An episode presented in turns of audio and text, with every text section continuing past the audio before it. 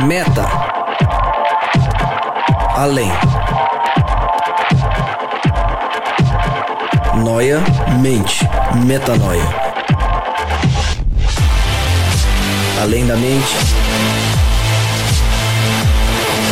Além do pensamento. Mais longe do que estou. Muito mais do que sou. Novas ideias. Novas convicções. Relevância.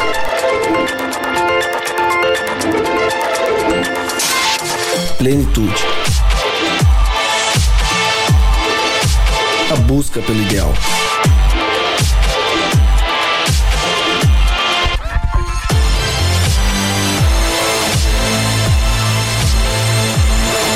Metanoia. Expanda sua mente.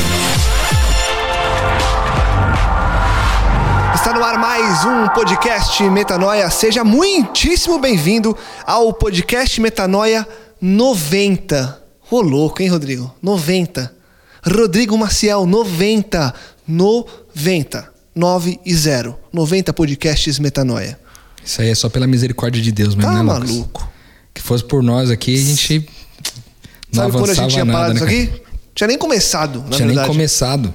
Não é que tinha parado, não tinha nem começado. É porque é, é, isso é uma coisa importante. Às vezes a pessoa que ouve a gente não tem noção né, da, da complexidade que é né, fazer acontecer isso aqui. É, a gente tem a, a alegria de ter com a gente o Juan na parte técnica que nos Não. facilita o, o local para gravar, a edição. Não, se as pessoas vissem, na verdade, as pessoas têm que vir ver um dia como que fica isso aqui quando a gente chega. Microfoninho certinho. É outro nível. Ele vai né? embora, não deixa a gente arrumar, vamos deixar claro, porque ele fala que ele que sabe arrumar. Aí ele edita, equaliza os áudios. E É o um Juan espetáculo. disse que do Metanoia 100 em diante ele não, talvez não esteja mais com a gente. Então vamos lançar uma campanha E aí, aqui. Juan? Vamos mudar isso aí. Hashtag fica Juan. Vamos, vamos até o 200, Juan. Pode ser? Daí até o 200. Juan até 200. É. Hashtag. Hashtag Juan até 200. aumentar a oferta. Vamos aumentar essa oferta aí, Juan. Eu vou subir. Bom, começamos o podcast Metanoia 90. Como eu sempre digo e repito mais uma vez, meu nome é Lucas Vilches e estamos juntos nessa caminhada. Lembrando você que toda terça-feira um novo episódio é lançado e você pode acessar todos os nossos conteúdos direto no nosso site, portalmetanoia.com. Lembrando que a gente tem um blog, o Gabriel está escrevendo no blog agora de novo. É um cara, cara que voltou com a precisão, com o comprometimento, com a alegria em compartilhar o reino de Deus pelos textos. Amém, não tem como ser diferente, né? É isso. Quem não ouviu o podcast anterior, ouça, que é isso aí, essa alegria que a gente tem que levar, não tem que ficar cochichando nem escondendo, é alegria, é pra fora, pra frente. Obrigado, tamo junto, é Boa, nóis. gostei do discurso. Você decorou esse discurso antes de falar? Hã? Que beleza. Rodrigo Maciel com a gente, Gabriel mais uma vez com a gente. Opa! E a Amanda voltou. Voltei. Amanda Bravo, mais uma vez com a gente. Que alegria. É um prazer estar aqui novamente Ela com ficou meio vocês. assustada antes de gravar o primeiro, né? Com a bagunça toda aqui que o Gabriel faz quando ele vem. Mas o conteúdo todo, a conversa, Sim. con- tudo isso convenceu a Amanda de voltar e estar com a gente. É, e foi muito, muito edificante participar do último. Recomendo aí se você ainda não ouviu. Vale a pena. Boa. E no final do último, tem gente que sai fora antes do final. Se você não ouviu o final do último, você não sabe do que eu tô falando. Então, se você ouviu o último e ficou até o final, ouviu a música e refletiu sobre, você lembra que eu deixei um aviso de que falaríamos sobre o filme O Livro de Eli hoje. E aí, eu tenho duas alternativas para você. Se você ouviu isso e assistiu o filme, continue conosco a partir de agora. Se você não viu isso e já assistiu o filme ao filme, também continue conosco. A outra alternativa é para você que nunca assistiu o filme. Por quê? Porque alerta de spoiler. Não vai ter como dessa vez. Tem séries que a gente fala que é muito mais subjetivo. Hoje o programa está recheado de spoilers. Se você gosta de spoilers, gosta de começar a ver um filme sabendo o que vai acontecer, seja bem-vindo a mais um podcast Metanoia. Se você não gosta, pause agora, vá lá no Netflix ou onde você quiser, assista ao livro de Eli e aí volte para escutar essa nossa conversa. Combinado? Se você continua agora é porque você quer ouvir, então vamos ao conteúdo de hoje. Vamos falar sobre o filme O Livro de Eli. Um filme de 2010, protagonizado pelo Denzel Washington, que pro Gabriel é o Dedê. É o Dedê. É o Dedê, no WhatsApp tá Brother, Dedê. Dedê, Legal. Tá Dedê no WhatsApp. É um filme de ação e ficção científica. É, na sinopse, a sinopse diz que 30 anos depois de uma guerra, uma explosão ter dizimado o mundo, um guerreiro solitário chamado Eli caminha por horizontes arruinados, dando esperança para os que restaram. Apenas um outro homem compreende o poder de um livro que Eli carrega e está determinado a se apoderar dele. Apesar de Eli preferir a paz, ele arriscará a sua vida para proteger a sua carga preciosa, pois precisa cumprir o destino de ajudar a restaurar a humanidade. Parece chamada da sessão da tarde, né? Não pareceu agora o Tela Quente? Tela Quente, na segunda, após a novela. Ficou meio assim, né? Esse lance do determinado a se apoderar dele, aí vem um sobe-som do filme, enfim. Um filme incrível. Eu assisti a esse filme pela primeira vez em 2013. Meu primo me apresentou esse filme na época. E de lá pra cá eu já assisti acho que umas quatro vezes ou cinco. A última faz poucas semanas. E vocês já. O Gabriel já tinha assistido antes. O Rô tinha assistido no cinema.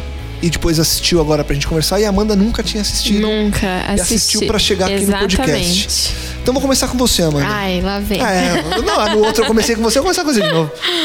Você que assistiu agora e tá com a primeira mensagem do filme fresca, num geral, o que foi o filme pra você?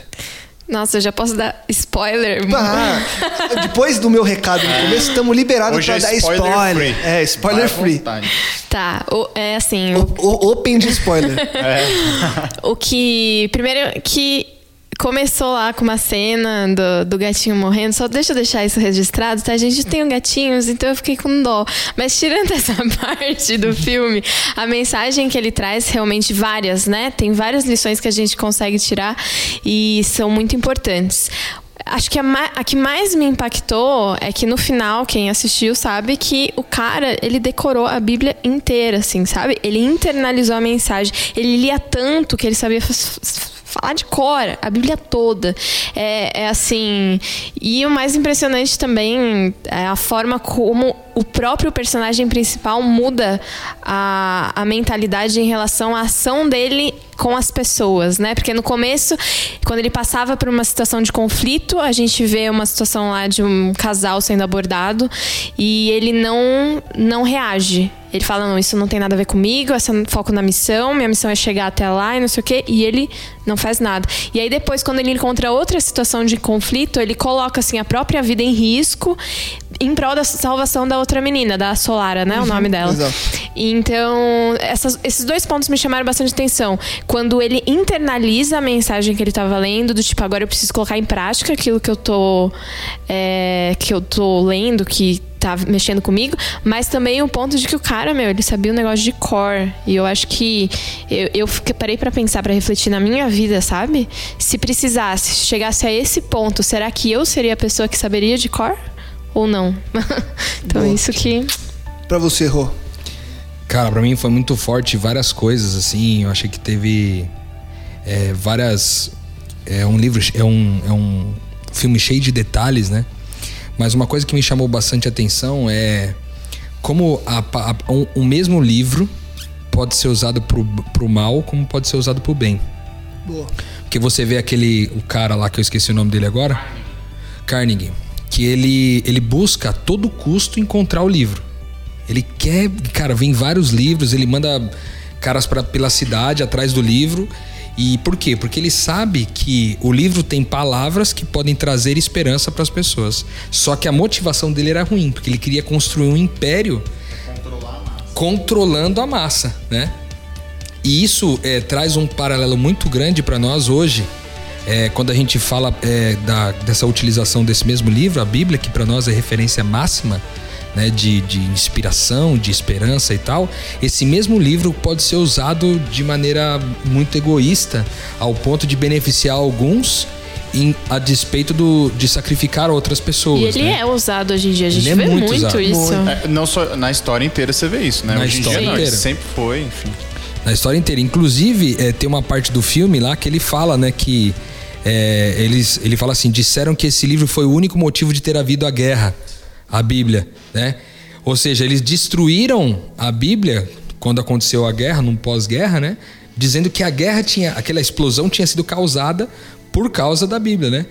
E isso faz um pouco de referência para nós hoje, porque é, o que se conhece de cristianismo por aí afora é um cristianismo pautado sobre uma Bíblia que, extraídos os recortes é, com a motivação errada, se prega que é, para você receber Deus, para você alcançar Deus, você tem que fazer algumas coisas.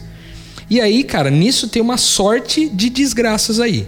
Tipo, desde você ter que pagar alguns indultos ali, até é, entregar sua própria vida, ou até uma coisa mais bizarra, como a gente. Eu não sei se a gente já conversou sobre isso aqui, mas um, é, a gente conversou talvez offline, sobre uma, uma organização chamada Children of God, que é uma, é uma comunidade que nasceu com bons motivos na perspectiva do evangelho, mas depois o líder deu uma pervertida no que a, o, no que a palavra dizia e, e a, ali naquelas reuniões haviam orgias, eles moravam juntos e abusavam sexualmente de crianças.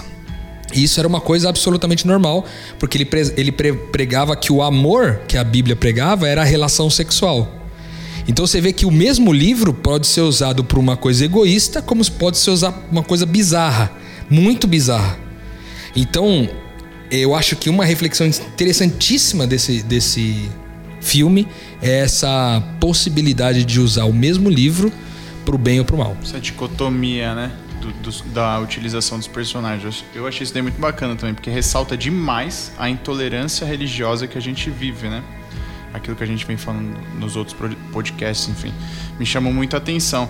E eu comecei a me questionar a partir desse diálogo aí que ele fala que é, dizem que o grande que o grande início da guerra se deu pela, pela Bíblia, pelo, pelo controle do livro, enfim, eu comecei a me questionar: é, será que quando eu falo de Cristo para alguém, eu estou querendo que ele conheça Deus ou conheça o meu Deus? Será que eu quero levar Cristo à pessoa ou será que eu quero apresentar aquilo que eu acredito, a religião que eu acredito, né?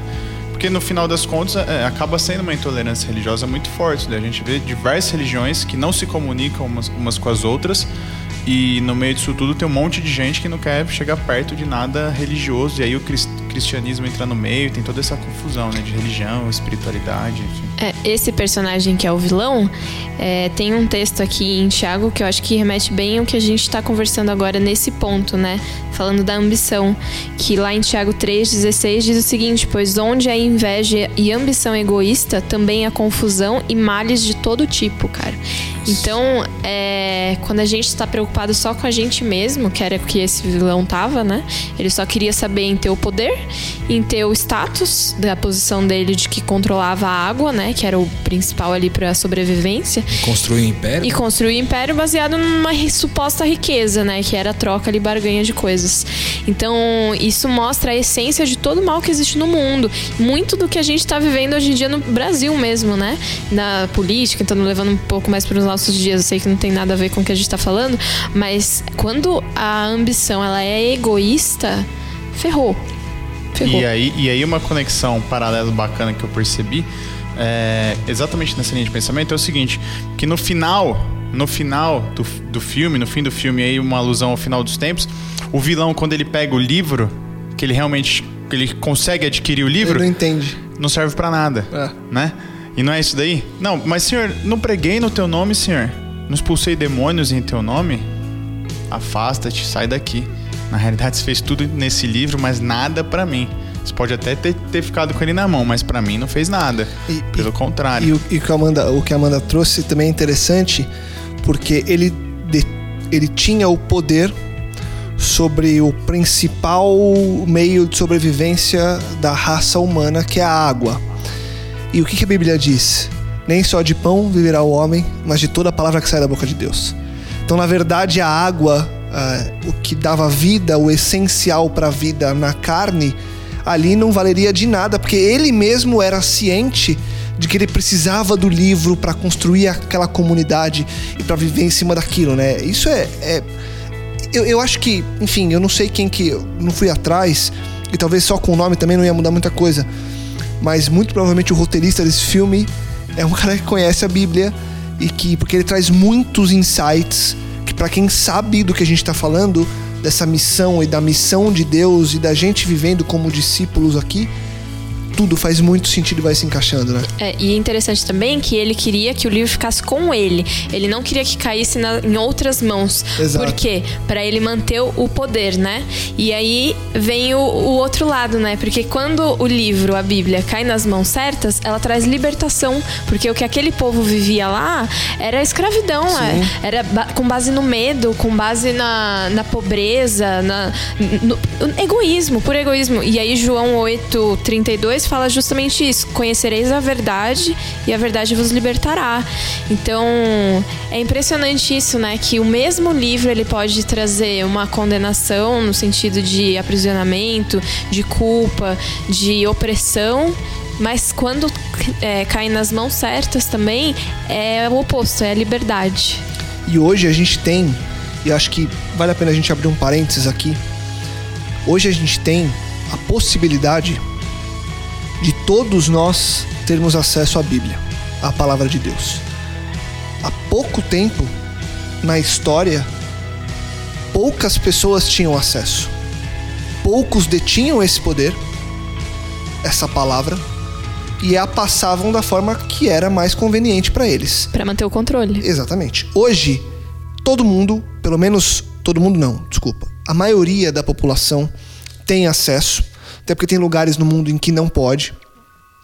Mas a maioria da população cristã tem acesso. Então, acho que fica aqui um convite a você que a gente não conhece para analisar a palavra de Deus e entender se a pessoa que está te contando as coisas desse livro tá de um lado ou do outro, porque a gente deixa, é muito claro e a Bíblia não é porque o filme, porque o filme na verdade é um re- o filme é o desenho é uma cópia de um desenho muito maior. Mas no filme a gente percebe e fica muito claro e volta a acender o alerta de que tem pessoas que usam esse livro para o mal. Só para ter poder. Então fica ao seu critério, lê, vai atrás, estuda. Estuda a Bíblia, entende o que Deus quer dizer, porque tem gente que usa esse livro para o mal. Então, também está na sua mão e na sua possibilidade entender o que está para checar se o caminho que estão te ensinando é um caminho realmente que leva a Deus e que, que é um caminho de vida ou se é um caminho de morte. Porque tem gente que infelizmente usa dessa forma, né? E é muito do que você disse no começo, Lucas. É, não sei quem é o roteirista. Eu até fui atrás de, de olhar aqui o nome é, é, do escritor, mas eu não, não fiquei muito confiante de que fato era, fosse só ele, enfim, a ideia viesse dele. Porque não faz nenhum, não tem nenhuma ligação. É o mesmo cara que fez um, participou do Star Wars, enfim. Então eu achei que fosse mais o viés comercial, mas enfim. É, mas como esse cara, o cara que fez esse filme aqui, ele é sinistramente sabotador do sistema num, num nível assim hard, hard, hard. Porque quando você pega a primeira cena do filme, primeira cena ali, primeiro conjunto de cenas, né? Porque ele tem, ele tem acho que umas quatro quebras até você entender o contexto da história, né? E a- que começa lá com o gatinho, enfim, tadinho da gatinha. É. Mas ali ele estabelece o quê? Pô, você, percebe que o mundo tá ali, é um mundo apocalíptico, né? Enfim, tá tudo destruído. ou pós-apocalíptico. Ou pós-apocalíptico, né? Exatamente. É, ele tá sozinho, caçando no meio de fuligem, um gato muito magro, perto de um cadáver, né? Enfim. Então você vê que os recursos são poucos, que tudo, tá tudo é, é, numa fase de destruição, ou pós-destrutivo, enfim. É, por que, que eu tô falando isso? Porque às vezes, ligando no que você disse, às vezes a pessoa pega a Bíblia ou não pega a Bíblia, não tem, não tem essa, esse, essa familiaridade, não é tão familiarizado com a Bíblia, e fala assim, tá, mas e aí, como é que eu faço? Como é que eu leio? E ele já dá essa resposta logo nessa, nessa, nessa, nesse primeiro set de, de cenas aí. Porque ele tá lá, ele pega o gato, ele sai caminhando sozinho, ele encontra uma casa. é, Até uma casa me chama a atenção que é uma casa que tem uma pessoa que não aguentou toda essa situação e acabou se suicidando. E aí eu já faço o link aí com o nosso podcast que teve 87, 88, enfim, Exato. 87.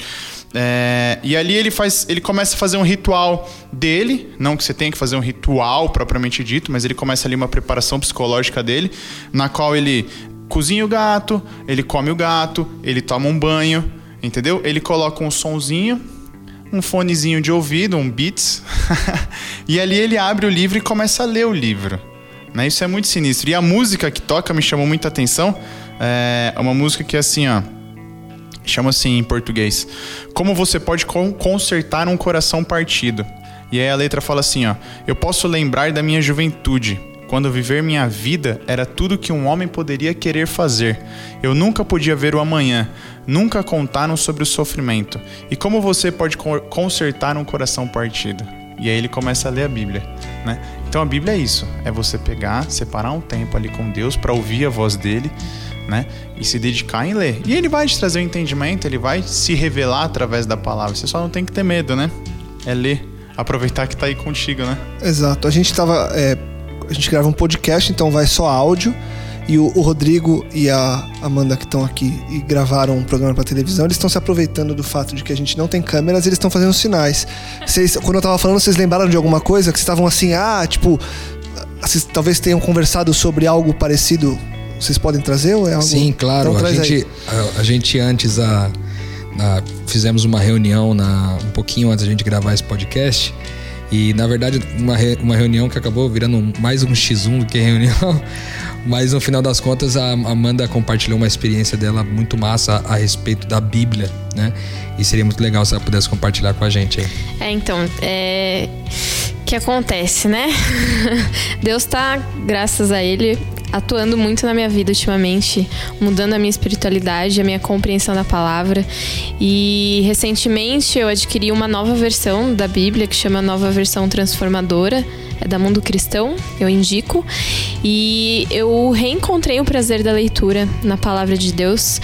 E ao ter esses momentos de comunhão, de reflexão, eu passei a me questionar em muitas coisas do que eu vivi é, crendo, digamos assim, né? Porque entra no que você falou, Lucas. Às vezes as pessoas são guiadas por líderes, pastores, presbíteros, bispos, não sei, é, e não vão atrás por elas mesmas, né? Então chegou um ponto que na minha leitura eu comecei a me perguntar, cara, mas será que é isso mesmo? Porque aqui eu tô lendo e tô entendendo que é um pouquinho diferente. então. É, e aí o, o filme, ele traz essa coisa, né, da última Bíblia e como aquilo era valioso e como aquilo era precioso. E hoje em dia, muitas vezes a gente não tem dado valor para isso. A gente tem milhões, várias, 10 Bíblias, versões de Bíblia em casa, vários exemplares, você compra em qualquer lugar, você tem no celular, mas quem de fato lê? Quem de fato para pra ler? E eu falo isso a começar por mim mesma, né? Eu tô com 26 anos de idade e eu tô começando a ler agora, assim, para Não começando a ler, eu já tinha lido toda a Bíblia antes, mas sabe aquela coisa que, cara, eu entendi o que tá escrito aqui, agora, sabe? Né? E fez sentido para mim e mudou a minha vida, não simplesmente uma leitura para cumprir um ano bíblico, para fazer um checklist, sabe? É um relacionamento é outra coisa e a gente estava comentando que só quando a gente encontra esse tipo de, de relacionamento com a palavra é que a gente consegue transbordar para as outras pessoas, né? Eu tinha muita dificuldade de falar de Jesus para as outras pessoas. Eu criei um canal com esse objetivo de falar de Jesus, só que eu só consigo falar falar aquilo que eu vivo. Então, hoje em dia, graças a Deus, Deus tem, tem me usado, é, porque eu realmente busquei.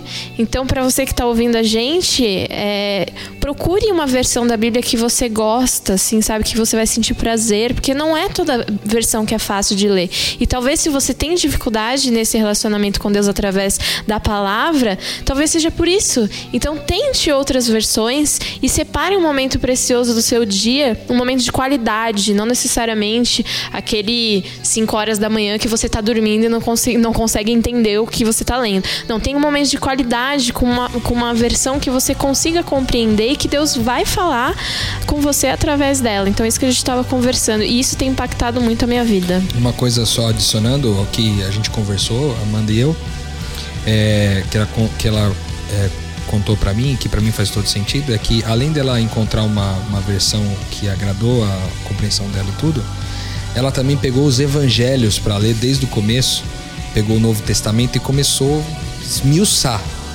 E é incrível como as, você, quando entra dentro da Bíblia, principalmente a partir de, do, dos evangelhos, né, no Novo Testamento, o quanto você é transformado por isso. Porque eu até brinquei com ela que a versão chama NVT, que é nova versão transformadora, né? E que de fato ela cumpre esse papel. Então são duas até versões que eu indico essa nova versão transformadora e também a mensagem. São duas ótimas versões para quem é, que busca ter uma linguagem mais palatável.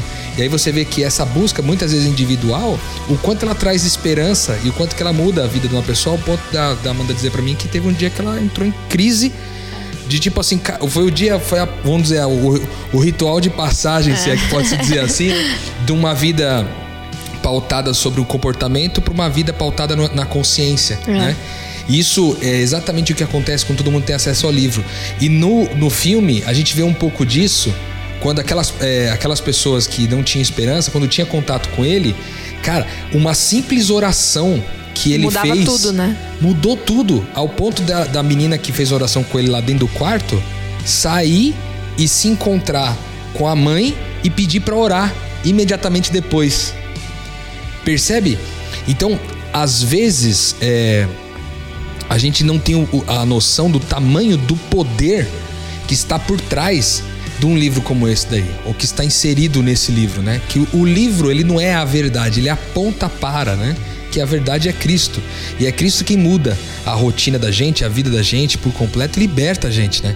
Então eu, eu gosto de pensar que essa essa há, há, um poder muito grande né, em volta. E eu gostaria de citar, até é, caminhando, porque na, na mesma cena em que ele ora com a menina, acontece uma coisa muito legal, que você vê que é, os caras tentam comprar o Eli e ele não pode ser comprado.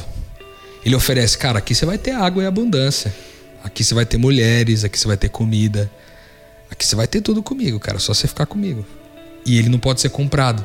Quando a menina entra, e ao que tudo indica, a moça que entrou é, dentro do quarto com ele era uma moça virgem, né? Que ele estava esperando para comercializar com alguém que pudesse oferecer algo de valor para ele, né? E aí quando ela chega para tentar se oferecer para o Eli, o Eli recusa. Você vê como ele está focado na missão dele, cara, ao ponto de quando surge uma oportunidade que ele pode se beneficiar daquilo, ele abre mão, cara. Ele tinha consciência, né, do papel dele, da é missão. Discípulo, né? É discípulo mesmo, cara, de não poder ser comprado, não poder ser dissuadido, entendeu? Não, não poder ser, ser ludibriado. Então, é, eu acho que uma outra característica do filme que é muito forte é a fé do Eli né? Que ele, durante esse tempo todo, ele, ele não pode ser comprado ao ponto de ele ficar diante de uma arma naquele momento que ele, eles é, começam a atirar na casa, né? Que tem lá os dois canibais, os dois senhores canibais. Quando eles saem de casa e, e várias armas estão apontadas para ele, ele fica de frente com o cara, o cara com a arma apontada para ele e ele fica esperando o tiro até que ele toma um tiro mesmo, né? E você vê que então a fé, a fé do Eli era muito grande, ao ponto de ele saber que ele ia passar por dificuldades, mas que no final ele saberia que Deus cumpriria o propósito na vida dele, ou seja, que era fazer chegar com a Bíblia até lá no lado oeste. Né? Cara, e esse negócio do, de como ele é bem calcado assim na, na consciência de discípulo, para mim chamou muita atenção. Como eu falei, é, o filme ele tem quatro atos iniciais e logo no segundo, é, quando ele ele tá vagando, logo quando o dia amanhece, ele tá vagando, ele encontra aquela mulher no carrinho, né? Vocês sabem dessa cena? Aí a mulher tá lá no carrinho pedindo ajuda, ajuda, ajuda. Ele, como um bom discípulo, ele vem na direção, né? E a mulher pedindo ajuda. Aí a mulher começa a encenar, né? Aí ela fala assim, ó. Não me machuca, não me machuca. Outros homens já fizeram isso comigo, não me machuca. Aí ele, fala, aí ele se posiciona: Eu não vou te machucar. Eu não sou outro, qualquer outro homem, eu não vou te machucar. Primeira, primeira tentação de identidade. Aí ele segura. Aí ela vem e fala assim, ela já não conseguiu, ela fala assim, é, você quer comida? Eu tenho comida. Só que ele tá lá, ele tá parado à distância ainda, analisando a situação toda, ou seja, ela tenta comprar ele com a comida também. Óbvio que ele tava com fome, ele comeu um gatinho magrelo. Aquele gatinho magrelo lá, pô, no, no mundo pós-apocalíptico, ele devia estar tá com muita fome, muita sede, enfim. Aí, é, é, ela pega e não sei se vocês separaram, mas ela se insinua completamente para ele. Ela muda o posicionamento, ela joga o cabelo para trás, ela se insinua para ele e ele ele tá preocupado na situação. E aí ele fala pro, pros caras, ó, podem sair, já percebi que vocês estão aí. Vocês não vão dissuadir um filho de Deus, que o filho de Deus tá bem calcado, que ele sabe quem ele é. Essas tentações aqui de, de, de possuir a mulher não, vai, não, vou, não vão me pegar, de ter comida não vai me pegar, né? Então pode sair daí. E aí sai, tem toda uma cena de luta, enfim. E me chama muita atenção essa questão de barganhar, porque a hora que termina a cena de luta, que ele tá para sair, ele se aproxima da mulher, ele simplesmente fala: "Onde está a água?" Ele fala isso, ele se posiciona e fala só isso. Aí ela começa, ela começa a explicar: não, não tenho água, tá aqui, tá ali. Ele não fala mais nada. Por quê? Porque um filho de Deus não barganha com Satanás. É Satanás, é, é o demônio que, que corre do filho de Deus. Porque onde o filho de Deus está é chegar do reino. Então não tem barganha com Cristo. É, é isso e pronto. O discípulo ele tá bem firmado. É o demônio que tem que negociar com o, o filho de Deus. O demônio que né? negocia para fugir de Deus. Senhor, não, não é, não, não me coloca a gente aqui nos porcos, mas não elimina a gente da face. Só coloca aqui. Então tá, vai, vai para lá. Você barganha comigo. Eu não barganho com você. E aí, é, o que é mais sinistro é o seguinte: que depois de tudo isso, ele pega, ele olha a água, ele cheira a água dela e ela, na cabeça dela, falou que ah, vai levar toda a água que eu tenho, que tá num cantil. Ele deixa a água. Eu, que ele vê que é pouco, né? Que ele vê que é pouco e ele vê que é água mesmo, que ele cheira a água, ele deixa a água e sai. Ela, ela fica tão. É, bugada, né? Bugada que ela quer seguir o cara. Ela, ela levanta para seguir o cara. Até então ela tava lá parada sem saber se ela conseguia levantar ou não. Ela levanta. Ela vou seguir ele. Onde você vai? E ele sai andando. Só que ela olha a água e ela acaba ficando, enfim. Você vê como um ato de justiça é, pode gerar seguidores, né? Seguidores, exatamente. Um discípulo já era outro discípulo, né? Vida, vida gera vida, aquilo que a gente já falou. Ah, e esse, eu, isso daí me chamou a atenção exatamente porque o, o penúltimo texto que eu escrevi é exatamente dessa situação de Cristo lá no deserto, né? É a tentação de identidade que Cristo passa, é a tentação de identidade. O, o filme todo, ele, a gente citou isso, o Rô falou, é uma trajetória de leste a oeste, ele levando esse livro e passa pelas, é, pelos mais diferentes obstáculos até chegar é, onde ele acha, onde ele sentiu o chamado para onde ele deveria ir. Esse fato de carregar a mensagem de um lado ao outro a qualquer custo e crendo plenamente que você foi chamado para aquilo, porque quando ele explica para a menina, numa certa altura do filme, ela fala assim: "Não, tudo bem, mas enfim, é, o que, que, é isso? Porque a Você menina, a, a menina é cabeça? jovem, então ela não viveu o apocalipse. Ela não sabe o que era a vida antes disso.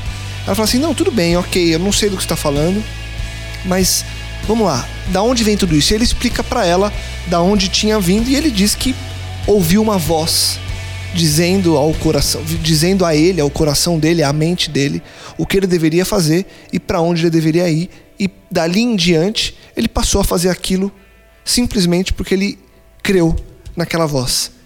É uma metáfora da nossa vida, né? É, até a fra... eu até registrei a frase que ele diz exatamente quando ela pergunta isso para ele, que ele diz assim: eu sei, ele ouviu a voz dizendo: "Eu serei levado para um lugar onde o livro estaria seguro e eu seria protegido por todos os lugares que passei." Né? Então você vê que é, isso vem de onde? Vem do Salmo 23. Que o texto diz assim: O Senhor é meu pastor. Inclusive, ele lê esse texto ele lê uma ela. hora lá para é. ela. Ele diz: O Senhor é meu pastor, nada me faltará. Em verdes pastagens me faz repousar e me conduz às águas tranquilas, restaura o meu vigor, guia-me nas veredas da justiça por amor do seu nome. Mesmo quando eu andar pelo vale da sombra e da morte, não temerei perigo algum, pois tu estás comigo. Né? Essa é a promessa. A promessa a qual ele se, se pautou para seguir o caminho era essa, que é a mesma promessa que nós somos chamados a comprar. Cara, Acredita nisso, que quando você passar pelo vale da sombra da morte não vai te acontecer mal, mal nenhum, porque eu vou estar com você lá. Porque eu sou o seu pastor. Isso é muito forte. E é tão interessante esse compromisso que ele leva. É, é, ele, ele tem um, um, lance de consciência tão sinistro que é, na hora que eles saem ali, pouco depois, ela faz uma. A menina que tá caminhando com ele faz uma pergunta. Ela fala assim: Nossa, você tá andando há 30 anos, você falou para mim, e você não acha que você pode estar de repente perdido? Porque pô, 30 anos caminhando é muito tempo, né? E aí a resposta dele é sinistra. Ele diz assim: Olha, nós andamos pela fé, não pela visão. Você tem certeza das. É, é como você ter certeza de coisas, mesmo não sabendo de nada. É Porrada, muito louco né? isso, né, cara? Porque ele traz aqui o viés da fé, né? Que é a certeza daquilo que a gente não vê, né? A gente anda pela, pela fé e não por aquilo que a gente pode ver, por que pode constatar é, com os olhos, né? Então ele simplesmente caminha E não tem como explicar. Ele fala, não tem como explicar. Não é um esquema que tem explicação, né? E aí ele- é, tem alguns momentos no filme que também que questionam ele, mas lá não tem nada no oeste, né? Que ele tava indo. Mas lá não tem nada, você tá indo pra nada. Como você tem certeza que lá tem alguma coisa? Não tem, né? É a fé. Ele foi chamado, ele ouviu e ele fala: Eu tenho certeza daquilo que eu ouvi. Então, é isso que é a fé, né? Não tem explicação. E essa parte do filme é muito bonita, retratando isso mesmo. E, e é o. E, e começa a ficar cada vez mais profundo quando a gente começa a conversar, porque isso tudo é uma metáfora muito grande do que a gente vive todo dia. Porque é o mundo palpável tentando te convencer de que o que não é palpável não existe. É isso, eu não sei o que tem no oeste. Eu não sei exatamente para onde eu tô indo. Eu sei que eu tô indo, olha, olha que louco. Eu não sei para onde eu tô indo, mas eu sei que eu tô indo para algum lugar. Mas eu sei que eu tô indo pro lugar certo. né? Exatamente. Eu não sei o que é lá, o que tem lá, mas eu sei que é pra lá que eu tenho que ir. E o mundo tenta te convencer de que as coisas que você encontra no caminho, que você pode tocar e segurar e abraçar e ter, são as coisas pelas quais você deveria viver, onde você está agora, sem o sacrifício de fazer essa caminhada. É, e o interessante a analisar também é o lado da Solara, né? Então ela foi meio que entregue pro cara, ó, você vai, você vai dormir com o cara. O cara respeitou ela, não, não, não avançou nenhum tipo de sinal, pelo contrário, foi extremamente respeitoso. A- Inclusive dispensou, né? Ele abre a porta, tipo, Dispensou. é pra isso que você veio? Então Vaza. Exatamente. vai embora, E aí pode ir embora. ela pede, né? Não, por favor, me deixe, porque eu preciso, senão o cara vai, Vai machucar machucar, minha minha, mãe. mãe. Ele deixa, ele mostra misericórdia com ela e, e ela segue ele. Ela deixa tudo o que ela tinha, aquela cidade miserável. Ela abre mão da mãe, inclusive, pra seguir um cara que ela nunca tinha visto na vida, mas que demonstrou misericórdia pra ele e que, pela lógica dela, era meio louco. Mas não importa que ele era louco. Ele tava indo pro lugar que ele tinha certeza pra onde ele tava indo, então ela queria ir também. E olha só, ela que nasceu na- no filme nesse período pós-apocalíptico, nunca tinha conhecido nada que não aquela cidade. É, esse é o ponto, porque eu acho que o primeiro contato que conecta eles ali, essa, essa cena coroa a relação deles ali. Mas o que conecta eles, a primeira situação que ele para e ele percebe ela é quando ele tá se defendendo lá no bar e É. ele tá matando mó galera. e ela enfim. pede pra parar. E ela, e ela vem do nada e ela grita: Para! Por favor. Aí ele olha. Então, peraí. Da onde tá vindo essa compaixão? Entendeu? Porque o que ela o mundo que ela conhece, que você falou aí, Lucas, é um mundo em que as pessoas comem umas às outras, porque escassez total, onde a vida não vale nada, onde a vida as pessoas, é, o, o casal lá foi assassinado na rua porque estavam pela busca de um livro. Então o cara entrega lá, tem um código de Da Vinci no meio, foi por isso que o cara morreu. Entendeu? E, ele- e eles se conectam nessa situação. Você veja, cara, olha um filho de Deus se conectando com outro, né? Olha como eles se conectam na compaixão pelo próximo. E aí ele repara ela e ela repara nele. E aí, hora que ela entra lá, que ela é oferecida e acontece toda essa situação, pô, aí que. Né, ela se apaixona ali pela oração, igual o Rô falou, ela fala: O que, que é isso? O que, Aí- que é isso que você está vivendo? Isso Quero me lembrou viver também, né? Quero viver Quero também. viver também. E isso me lembrou um fato também nessa mesma cena, cara, que me chamou muitíssimo a atenção, que é a hora que ele, ele chama ela pra comer na mesa, cara. Nossa, Ah, é Rodrigo, isso daí eu lembrei demais, Essa velho cena é do céu. louca, Essa cena é cara. sinistra. Que e aí tipo- ela pega na mão, vai, vai, fala aí. Ela vai na ansiedade, assim, né, no, no egoísmo de pegar, sair comendo já, né? Fala, Não, não, não, vamos fazer um, um rito aqui dos antigos. Senta. Aí ela senta, ele dá a mão, ela fica meio apreensiva, né? Tipo, o que você vai fazer? Aí ele ora com ela. Olha que, ó, nossa, deu uma metanoia aqui agora. Tipo Antigo assim, ó. hábito de compartilhar a comida, ele fala. Não, e olha que louco. Ela só entendeu o valor da, da oração porque estava envolvida a relação, mano. O toque. Se ele tivesse só orado e falado, "Ó, orado e come aí, então, Vai. talvez não seria a mesma coisa. Mas houve a relação primeiro, e nessa relação ela percebeu o valor. Cara, primeiro ele ora, e depois vem essa calma, essa paciência de sentar na mesa e tal, e desfrutar daquele pão e tudo. Tanto que depois ela repete com a mãe. né? Primeiro ele ama. Exatamente. Primeiro ele ama. Tanto que quando ele- ela repete com a mãe, a mãe fala assim: vamos comer? Aí ela olha pra mãe, aí ela fala assim: posso fazer? um-" Aí ela toca a mãe, aí ela tenta orar, enfim. É E, muito louco. e- e você falou uma coisa muito louca agora mesmo, que, tipo assim, primeiro, quando você falou, primeiro ele ama, você vê que primeiro ele recusa explorá-la, Isso. né? Depois ele, ele aceita que ela fique com ele ali no, na, pra ela não, no, a mãe dela não ser prejudicada. Num terceiro momento, ele come com ela, satisfaz a necessidade dela. E só por último, mano, que ele vai com palavra, mano. Então você tá me dizendo que ele, ele mistura. Você tá falando pra mim que ele identifica a necessidade. Ele sana a necessidade que ele fala assim: tem muita comida pra mim, vai sobrar. Você quer comer, come. Aí sana a necessidade, ganha confiança na oração. E aí ele faz E aí ele discípulo. chama- É isso aí que você falou pra mim, Rodrigo? Sensacional, sensacional. E a gente, no decorrer do filme, por isso que a gente falou que ia ter muito spoiler aqui, né? A gente percebe, pra muitos, pra mim, é, inclusive, eu só percebi isso lá no fim do filme. E depois eu assisti todo o filme de novo algumas vezes pra ver as cenas que deixavam isso mais claro. A gente percebe lá no fim do filme que o Eli tem teorias de que não, mas muito provavelmente o Eli era cego. Não. O, Rod- o- o Gabriel acha que ele era cego só no escuro e no claro ele via, ou Não, é o contrário. Ele tem uma É. pequena Mas sensibilidade ok. à luz. Mas há Ok. teorias diferentes disso na Exato. internet aí. Ah, Mas enfim, é. a, a teoria que é mais aceita, se assim a gente pode falar, ou qualquer dia a gente liga pro autor do filme pra ver se Vou ele- mandar o zap ele- aqui pro é, Dedê. Manda aí, pergunta Dedê. pra ele. É, a teoria mais aceita é que ele era cego, até porque, no fim das contas, o livro, a Bíblia, era em braille, inclusive. Não era uma Bíblia que ele lia aberta. Tanto que no final do, do filme, o, lá pro fim do filme, o vilão pega o livro, e por isso que a gente falou de novo, vou relembrar que tinha spoiler, o vilão pega o, fio, o livro e não tem nada no livro.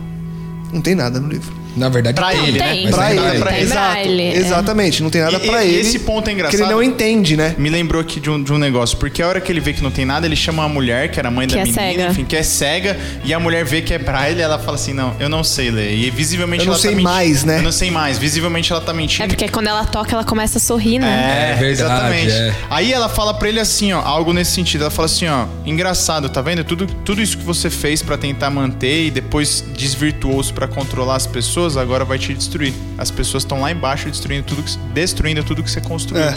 E aí Tá vem uma mundo cena de, revoltado. é, aí vem uma cena de destruição e tudo mais. Mas o, o que eu, o que eu ia trazer é o seguinte: sendo ele cego, e seguindo tudo isso que a gente falou e várias outras nuances que a gente passou batido, óbvio, até porque o filme tem quase duas horas, torna tudo isso ainda mais profundo, né?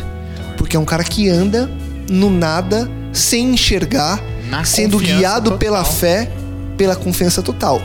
Porrada de novo, né? Demais, você é louco.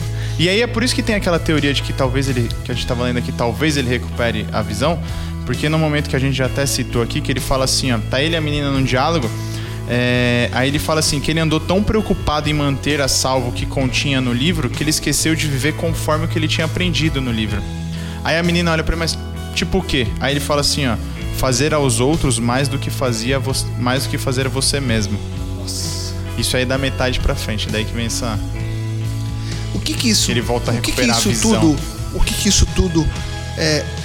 Óbvio que tem várias, vários pontos, mas nesse ponto específico, quando a gente percebe que é um cara guiado pela fé, única e simplesmente, que vence e que tem certeza que vai vencer todos os obstáculos para completar essa missão que lhe foi concedida.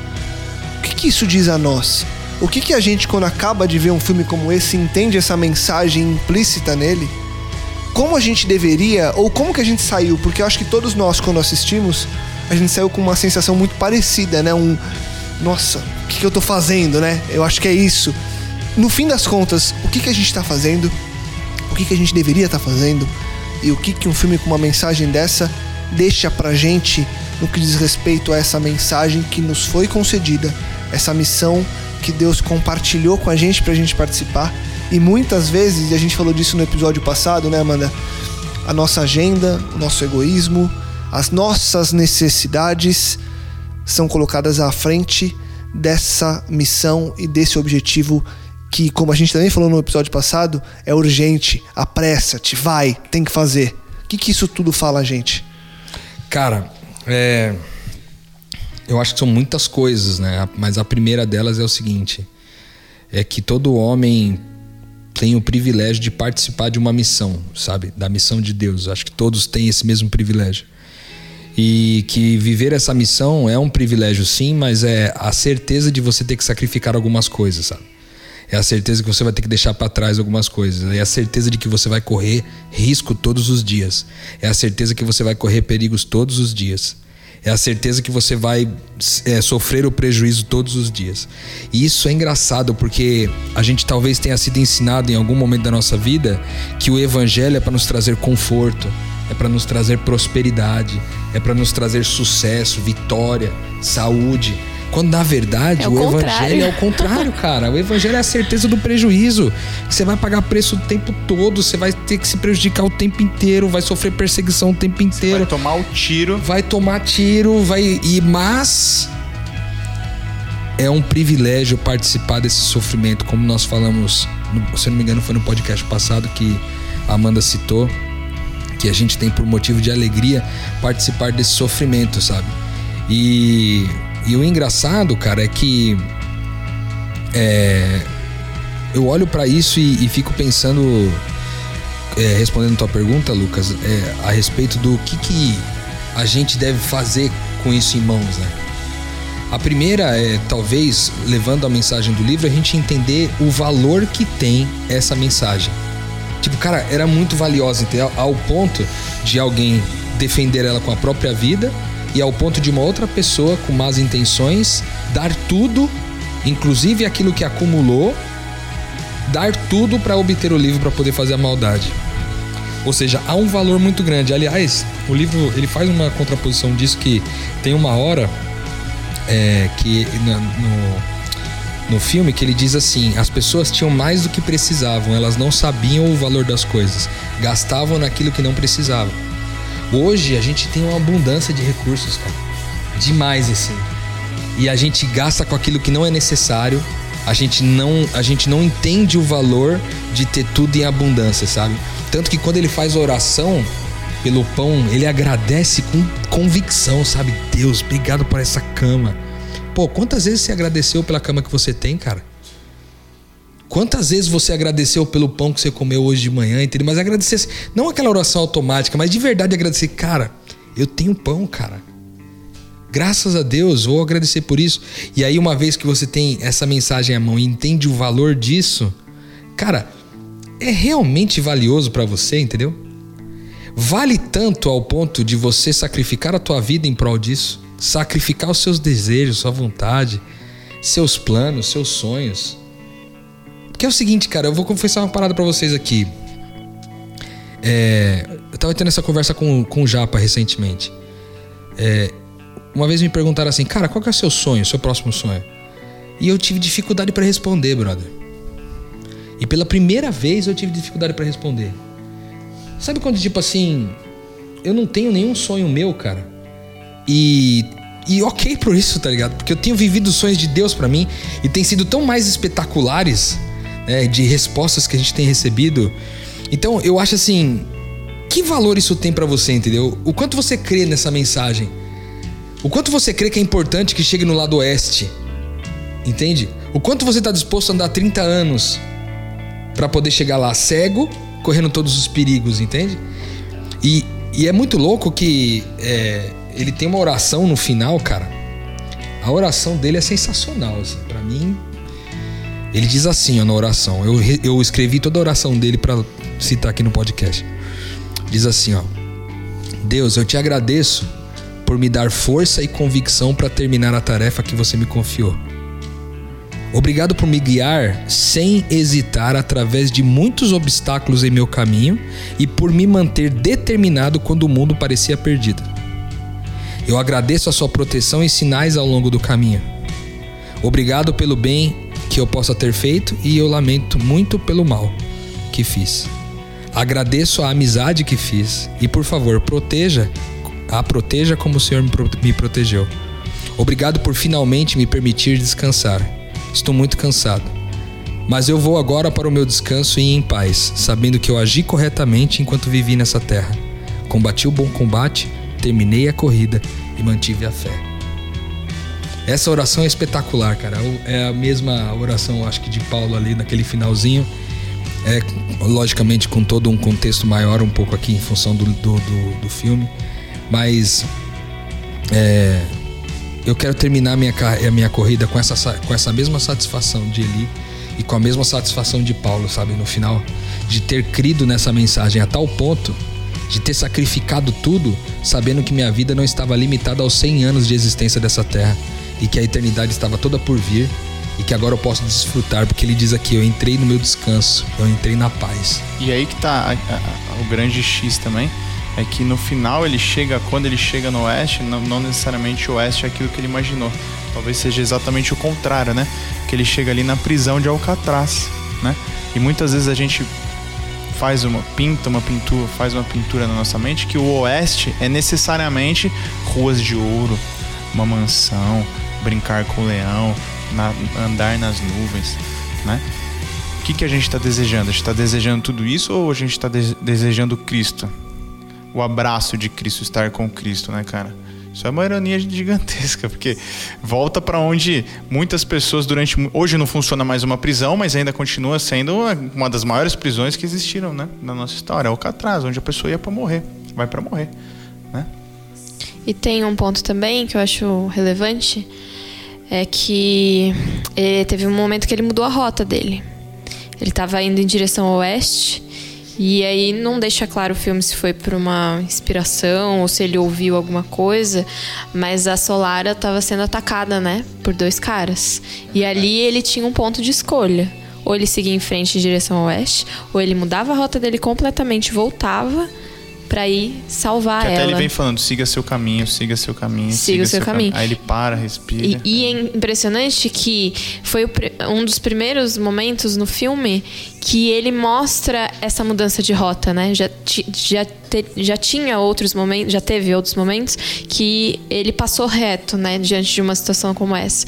E no momento que ele mudou de rota, ele gerou uma discípula, né? Que aí no final do, do filme mostra ela voltando pra casa dela, mas ela já tava uma mentalidade Como missionária, né? Exatamente. Então, apressa-te, mas não esqueça teus vizinhos para trás. Então, por mais que você queira chegar no oeste, não deixe os seus irmãos para trás. Mude a sua rota se for necessário.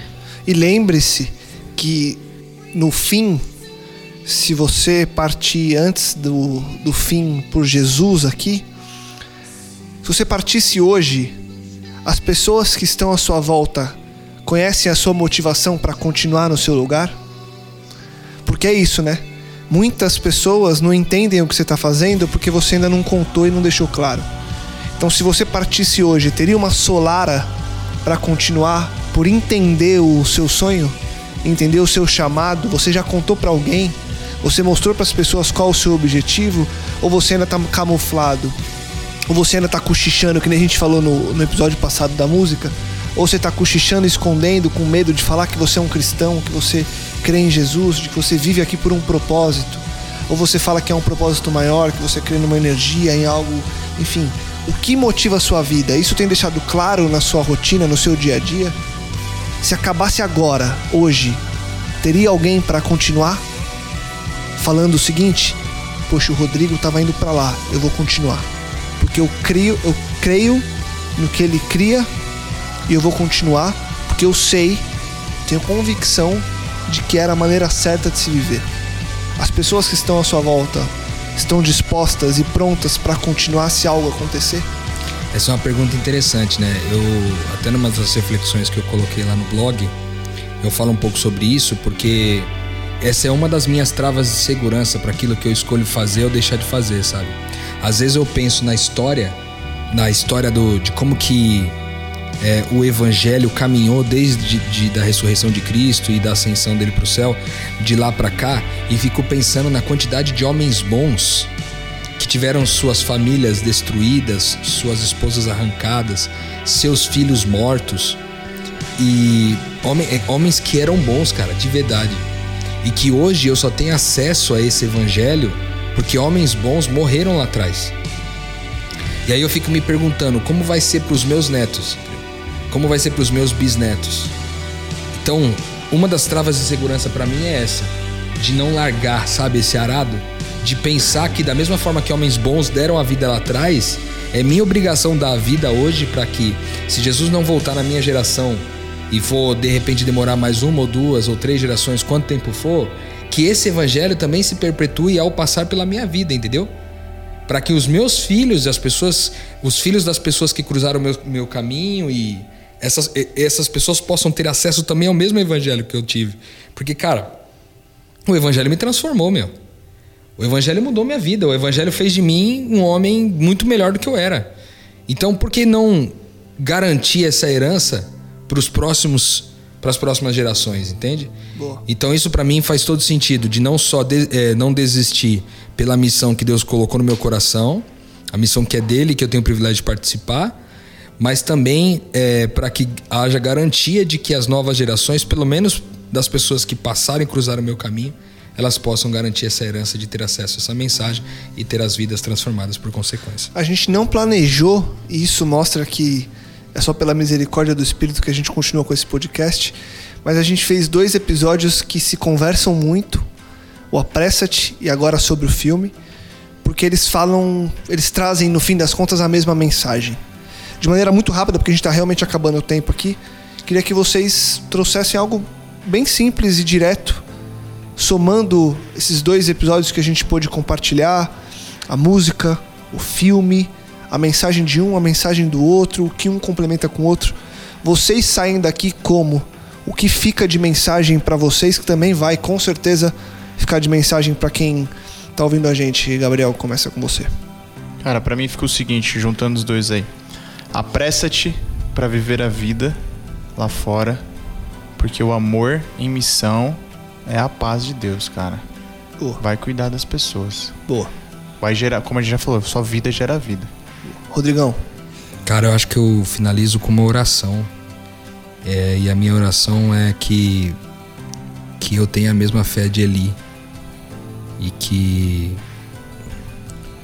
que eu não possa ser comprado, nem dissuadido, nem ludibriado, que mesmo que eu me sinta tentado a privilegiar os meus, que eu mantenha meu foco no oeste, para que eu entenda que a família que Deus me deu não é apenas a minha família de sangue, mas é a família dele, que ele é o pai e eu tenho o privilégio de fazer parte dele. Boa. Amanda? Ai, a minha oração ultimamente tem sido para que eu morra, que eu diminua para que Cristo cresça e que quando isso acontecer de fato eu vou conseguir juntar os meus irmãos, mostrar esse amor maravilhoso do Pai e levar eles junto, né?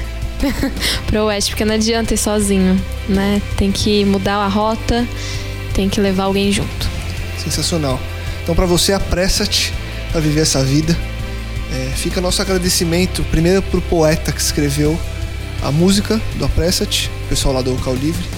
E fica também o nosso agradecimento para o roteirista desse filme, que em meio a tantas porcarias que a gente vê, escreveu um filme tão bacana, que a gente entendeu uma mensagem e que se não foi o objetivo dele, é, louvado seja Deus porque Deus usou para transformar a nossa vida e para dar mais um chacoalhão na nossa existência para que a gente cumpra o propósito dele nesse mundo. Para você, eu deixo aquele convite de sempre para primeiro você mandar o seu e-mail para gente, se surgiu alguma dúvida, algum comentário, qualquer coisa que queira falar, podcastmetanoia.gmail.com e como a gente sempre diz, fala e repete nos finais dos episódios, compartilhe, divulgue e ajude que mais pessoas também possam expandir a mente, como você expandiu nas duas últimas semanas.